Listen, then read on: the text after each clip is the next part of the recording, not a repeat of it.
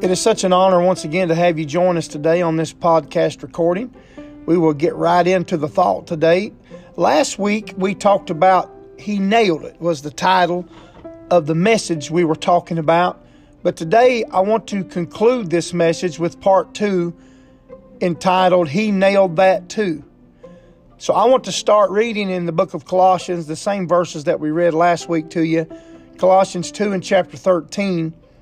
And you being dead in your sins and the uncircumcision of your flesh, hath he quickened together with him, having forgiven you all trespasses.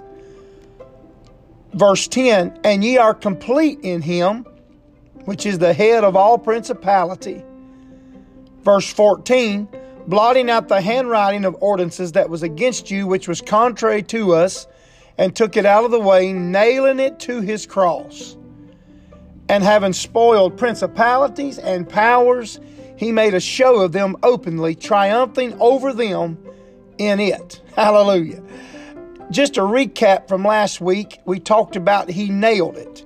And we know that God, that there was a purpose, there was a plan, there was a goal, and there was also an achievement to what he wanted to do, and that was the cross. To have a sacrifice for sin that replaced all other sacrifices. And when Jesus was on the cross in his final hours, the Bible said that Jesus cried, "It is finished."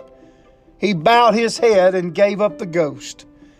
And the Father looked all across heaven's bright shore, and you could hear his voice that sounded like thunder, echo throughout the kingdom. He said, "My son, he just nailed it. My son, he just nailed it." Truly, the cross covered everything. It covered it all. Glory to God. But today, I want to look at something just a little bit different. A different perspective on the cross today. When we look at Calvary, when we see the cross, when we see the picture in our mind, what do we see? What pictures come to mind? When we think about Calvary, when we think about the cross, when we think about that picture in our mind, from stories, from movies, maybe from Sunday school, our teacher, our pastor, talking about Calvary, our mind will automatically go somewhere to the crucifixion. We always see the front side of Calvary. As we look and begin to look at the picture of Calvary, even in your mind right now, you can see the people gathering around. The side of Calvary that we can see, people at the cross, people kneeling at the cross, families gathered, mourning, friends, people weeping because of the death of Jesus, and also the, the two other people that was there. The soldiers, the mocking, the suffering, the agony. You can picture all of these things. The nails in his hands, the thorns, the spit, the spear, the laughter. We can see that in our minds today as we picture the cross. We see even in our time, as it's portrayed in our churches, people coming to an altar for different reasons. But we say sometimes that they are kneeling at the cross. But I want you today in your mind, I want you to get up from where you are, move away from the front view of the cross, and walk around with me to the back side of the cross. What do you say it? In the shadows behind the cross, where you can't hardly see. A place where the light isn't shining on everything. A dark place. A secret place. Take a look with me behind the cross of Calvary. Are you there yet in your mind? What can you see? I want you to think about what you can see. You know, on the front side of Calvary, we see people with issues. We can see the obvious things. We can see sins. We can see problems. And the people that are on the front of the cross, the front vision of the cross, they are letting you see everything. They are coming to the cross. They let you see everything. You can visually see it. But on the backside of the cross of Calvary, in the shadows, in the darkness, I can see other people coming as well. Get this picture in your mind. Not only is there people in the front view of the cross, but there are people behind it as well. Not only are they walking in front of the cross, but they are coming up from behind it. Do you know that there are people, that there are other people trying to get to the cross today that we can't even see? There are people in our world that are trying to find a way, that are not coming into our churches. They're not coming into our groups. They're not coming into our congregations. But they are trying to make it to the cross as well. They are not like everyone else. But they're like everyone else. But you can't see their issues. They're not showing it. They're not telling their story like the others. They don't want anyone to see their burdens. They don't want anyone to see their secrets, their thoughts, their regrets, their hurts, their I wish I hadn't. Because they have deeper burdens. They have deep secrets, thoughts, regrets, deeper hurts. Thousands of I wish I hadn't. Thousands of I wish I didn't. Thousands of I wish I wasn't. Today, they don't have a sign in front of them telling you their struggle. They're not about to tell you what's inside of them. You may know somebody today that way.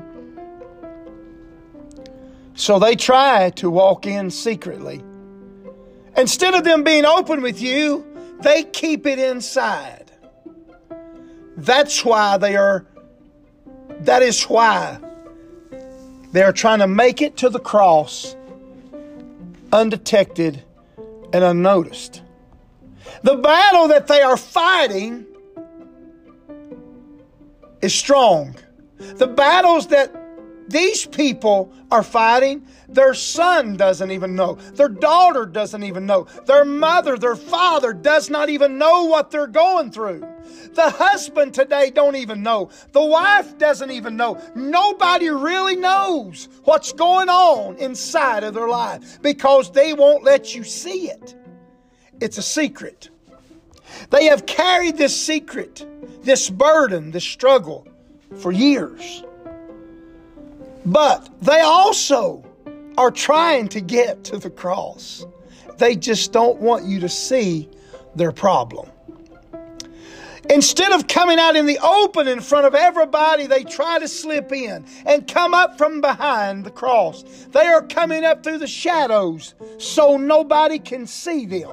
But oh, can I encourage you today, if this is you listening to this podcast, no matter where you are, the cross covered it all. Praise God. The cross covered it all.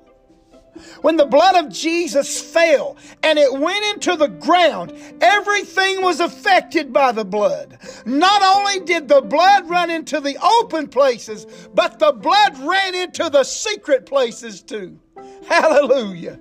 Glory be to God today. Not only did it run into the open, but it ran into the secret.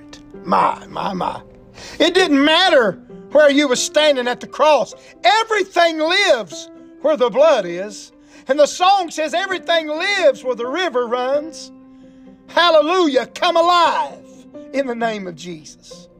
Not only did the blood of Jesus cover the obvious, but it covered the secrets as well. Son, why did you let them nail your hands? Because, Father, I knew that they were only human. And somewhere in their life, they would reach for things that they shouldn't. So I nailed it. Why, son, did you let them nail your feet? Because I knew somewhere in their life, they would walk in places that they shouldn't. So I nailed it. I covered it, Father. I covered it. But son, the crown of thorns, why did you let them beat them down into your skull.